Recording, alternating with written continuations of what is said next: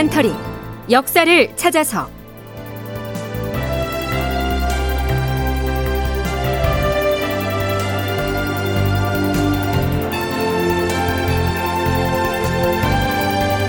제 1008편 광해군 명나라의 국왕책봉을 청하다. 극본 이상락 연출 최홍준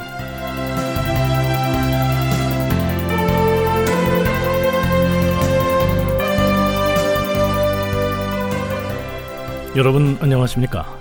역사를 찾아서의 김석환입니다.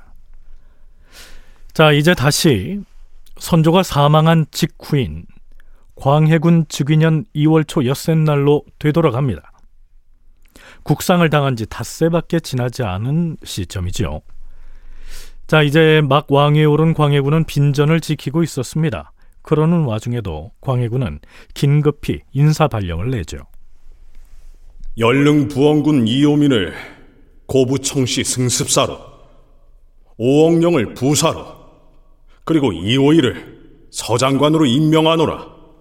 자, 도대체 어떤 임무를 띈 관직이기에 임금의 사항 중에 이렇듯 긴급하게 임명장을 주는 것일까요?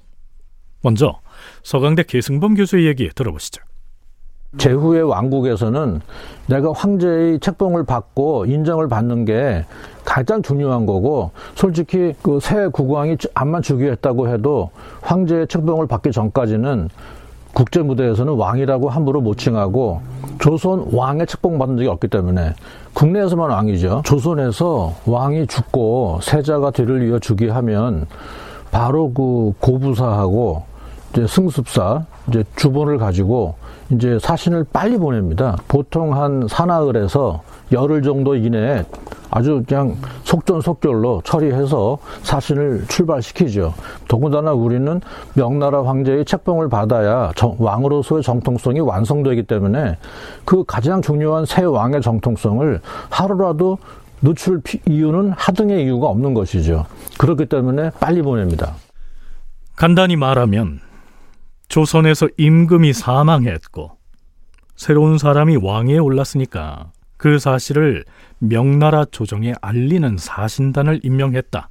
이런 얘기입니다. 명나라에 갈 사신의 호칭을 고부청시 승습사라고 했는데요. 좀 어렵고 복잡하게 들리지요. 이런 뜻입니다.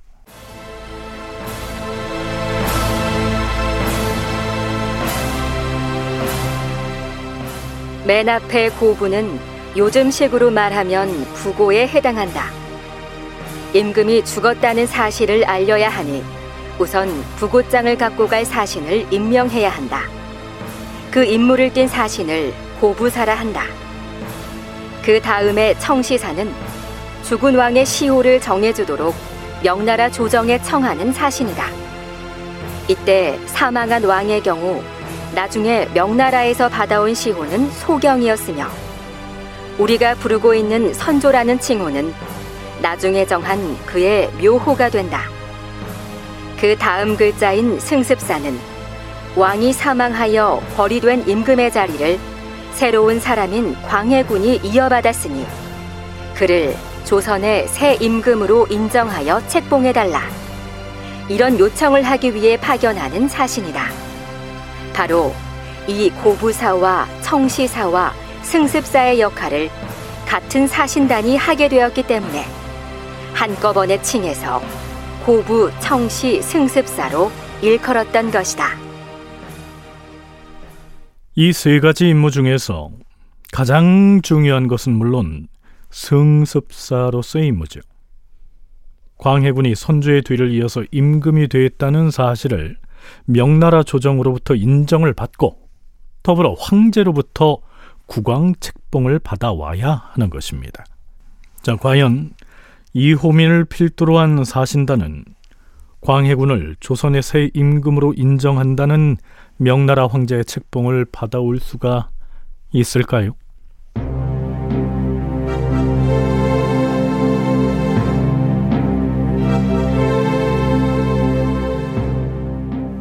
2월 21일 이호민을 단장으로 한 사신단이 북경으로 떠날 채비를 하고 있는 객관.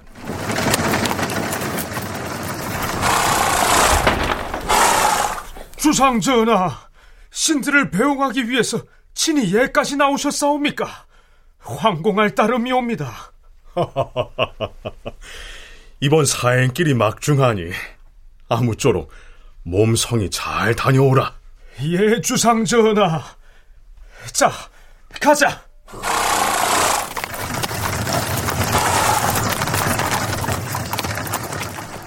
이때 이호민 등이 지참한 문서들은 부고를 알리는 표문인 고부표와 시호를 청하는 표문인 청시표 그리고 광해군의 왕위 계승을 고하고 책봉을 청하는 승습 주문 등이었는데요.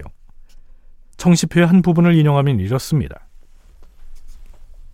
황제 폐하, 삼가 생각하건대 신의 아버지가 외진 동쪽 땅에서 나라를 지키면서 지성을 다하여 사대를 해왔음은 해와 달을 두고 증거할 수가 있어없고 대의를 지키면서 외적을 막아낸 것은 실로 임금의 도리를 다하기 위함이었사옵니다.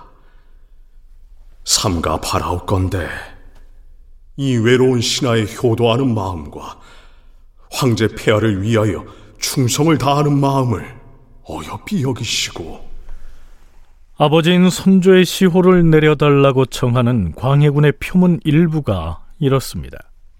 그렇다면 사신이 지참한 문서들 가운데서 가장 중요한 승습을 청하는 주문은 누구의 명의로 보냈을까요? 그 첫머리는 이렇습니다.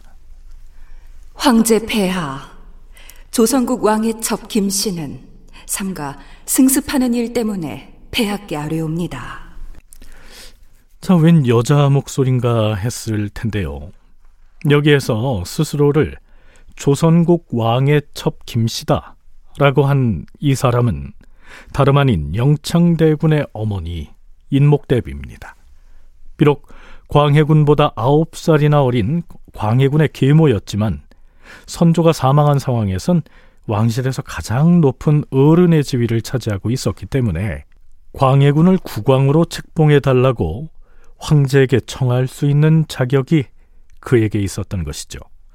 자, 주문을 좀 더 들어보겠는데요. 이 주문의 앞에는 앞 선자의 신하 신자의 선신이라고 하는 말이 자주 나옵니다.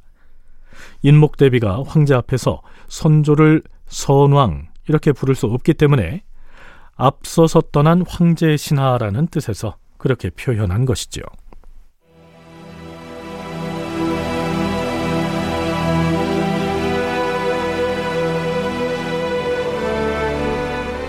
삼가 선신인 국왕은 작년부터 병을 앓기 시작했는데 아무리 의약을 써봐도 효험이 나타나지 아니하였으며 병세가 더욱 위중하여진 상태에서 해를 넘겼사옵니다. 그리하여 금년 2월 초하룻 날에 이르러 병이 위독하여졌으므로 아들 광해군 이혼에게 나란 일을 부탁하고는 이날 신시에 흥서하였사옵니다. 이에 앞서 선신왕의 전 왕비였던 중전 박씨에게는 아들이 없었으므로 나라 백성들의 소망에 따라서 빈 김씨의 소생인 광해군을 왕세자로 삼은 지가 이미 17년이나 되었사옵니다. 그동안에 중국 조정의 절차를 갖추어 아뢰어서 세자로 책봉하여 주기를 청한 것이 여러 차례였고 또한 미진한 점이 없었으므로 황제 폐하께서도 이미 사리에 비추어 그 사실을 알고 계실 것이옵니다. 인목 대비는 그동안 조선 조정에서 수차에 걸쳐 광해군에 대한 세자 책봉을 청했던 사실을 상기하면서 이제 국왕으로 책봉해 줄 것을 청하고 있습니다. 그러면서 광해군의 부인을 왕비로 책봉해 줄 것도 아울러 청합니다. 광해군 이호는 일찍이 지돈영부사 유자신의 딸을 아내로 맞이하여 아들 이지를 낳았는데 아들은 타고난 품성이 뛰어나게 숙성하였고 이제 이미 11세가 되었사옵니다. 선신 왕께서는 생전에 이 아들을 더욱 소중히 여겨서 새 손으로 정하였사옵니다. 삼가 선신 왕이 간곡히 청한 내용에 따라 주문을 갖추어 아뢰오니 광해군 이혼으로 하여금 국왕을 승습하도록 책봉하여 주시옵고 그의 아내 유씨를 왕비로 삼게 해줄 것을 청하옵니다.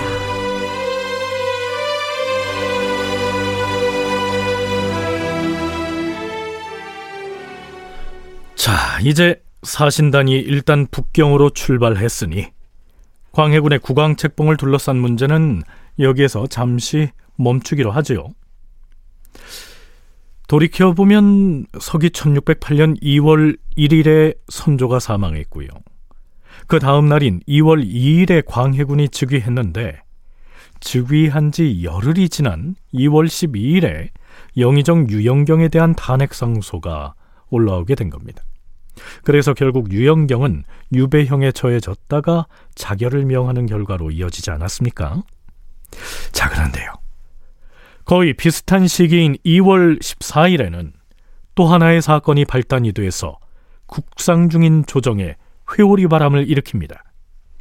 이날 사원부에서 장령 윤양, 지평 민덕남, 헌납 윤효선, 그리고 사간원에서 정원 이사경과 임장 등이 임금에게 몰려가서 아뢰었다. 전하, 임해군 이진은 오랫동안 마음속에 다른 뜻을 품고서 사사로이 군사무기를 저장하고 남몰래 사사를 양성하였사옵니다.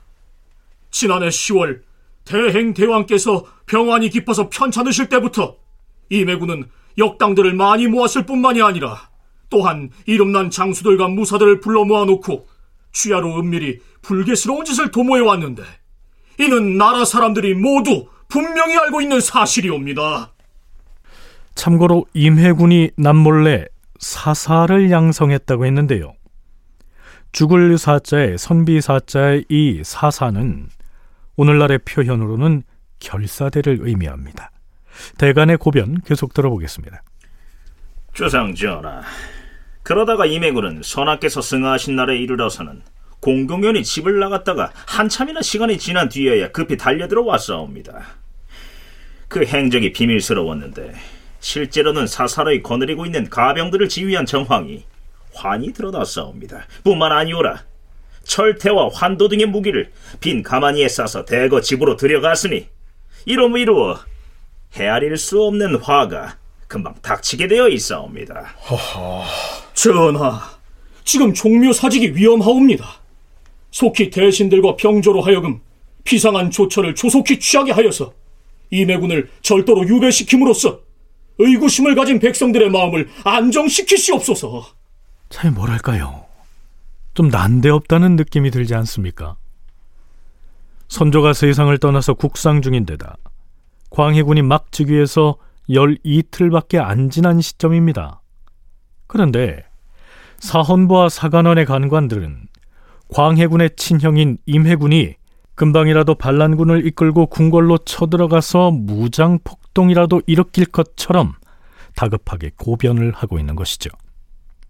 여기에 더해서 같은 날 홍문관에서도 비슷한 목소리를 냅니다. 홍문관에서 부재학 송응순, 전한 최유원, 응교 이지환, 부교리 기협, 부수찬 성시헌, 정자 목대흠 등이 임금에게 차자를 올려 고하였다. 전하, 임해군 이지는 은밀히 다른 마음을 품고서 사사로이 군병을 양성하고 무기를 저장해 왔사옵니다. 이러한 의심스런 행적은 세상 사람들에게 널리 알려져서 이미 모르는 사람이 없사옵니다.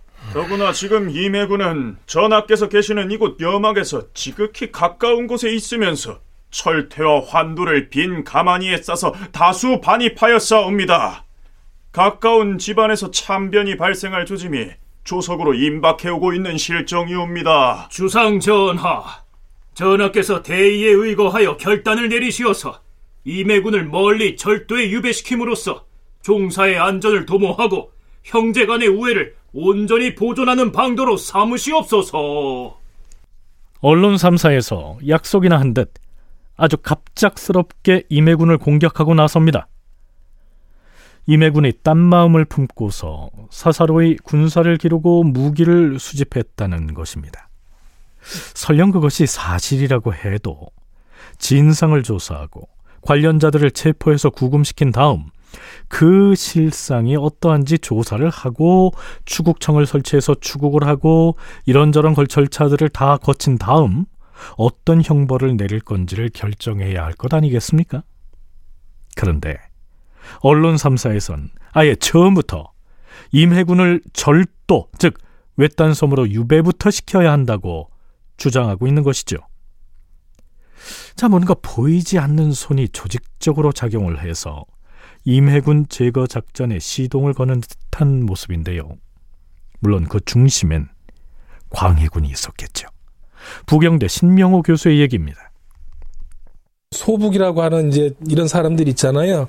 광해군이 어떤 생각이 있으면 광해군이 가장 믿는 사람들은 처가 식구들이 있어요. 유씨 처가 식구들이 있는데 여기 남이공 김신국이 바로 처가 식구들하고 아주 친한 친구들입니다. 그러니까 광해군이 무슨 생각한다 그러면 처갓집 식구들이 남이공이나 김신국한테 가서 광해군 속마음이 이렇다 얘기를 해주는 거죠. 그럼 이 사람들이 이제 대간에 있는 사람들한테 올려. 그러면 이제 소부 계열 대간들이 상소문을 올리는 거죠. 광해군이 왕에 오르긴 했지만 명나라의 책봉을 청해놓고 있는 상황인지라 장자인 임해군은 존재 그 자체로 여전히 장애 요소가 되고 있었습니다. 이러한 실정을 잘 알고 있던 광해군의 측근 세력이 대간을 움직여서 임해군을 영모의 주동자로 몰아가려는 것이다. 이런 얘기입니다. 자, 그렇다면 이에 대해서 광해군 과연 뭐라고 대답했을까요? 어, 나의 형이 어찌 그런 행위를 할 리가 있겠는가? 나는 그대들이 나의 친형을 논지하여 올린 계문을 보고는 안타까워서 눈물이 흐르는 것을 견딜 수가 없도다. 그러나 불행하게도 이런 공론이 유발되었으니 뭐 그대로 묻어둘 수는 없는 일이 아닌가. 대신들에게 이 문제를 문의하여 조처하게 할 터이니 이만 돌아가도록 하라. 홍문관의 관원들에게는 일단 이렇게 대답합니다. 그러곤 별도로 왕명 출납 기관인 승정원에겐 이런 내용의 비만기를 내리죠.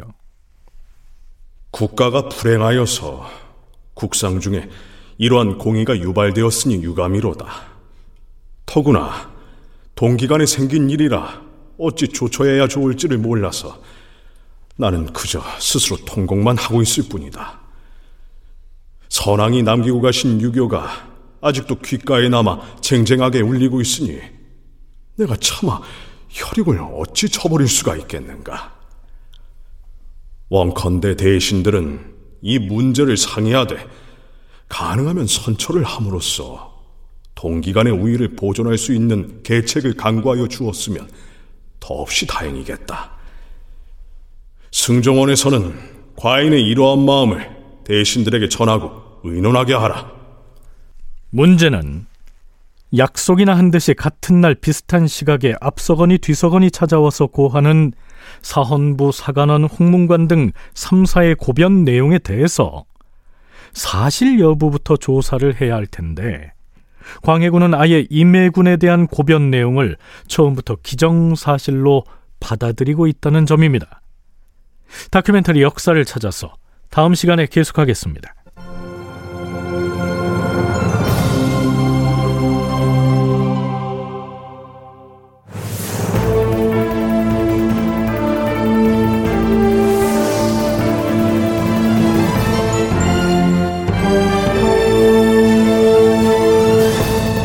다큐멘터리 역사를 찾아서 제 1008편 광해군 명나라의 국왕책봉을 청하다 이상락 극본 최홍준 연출로 보내드렸습니다.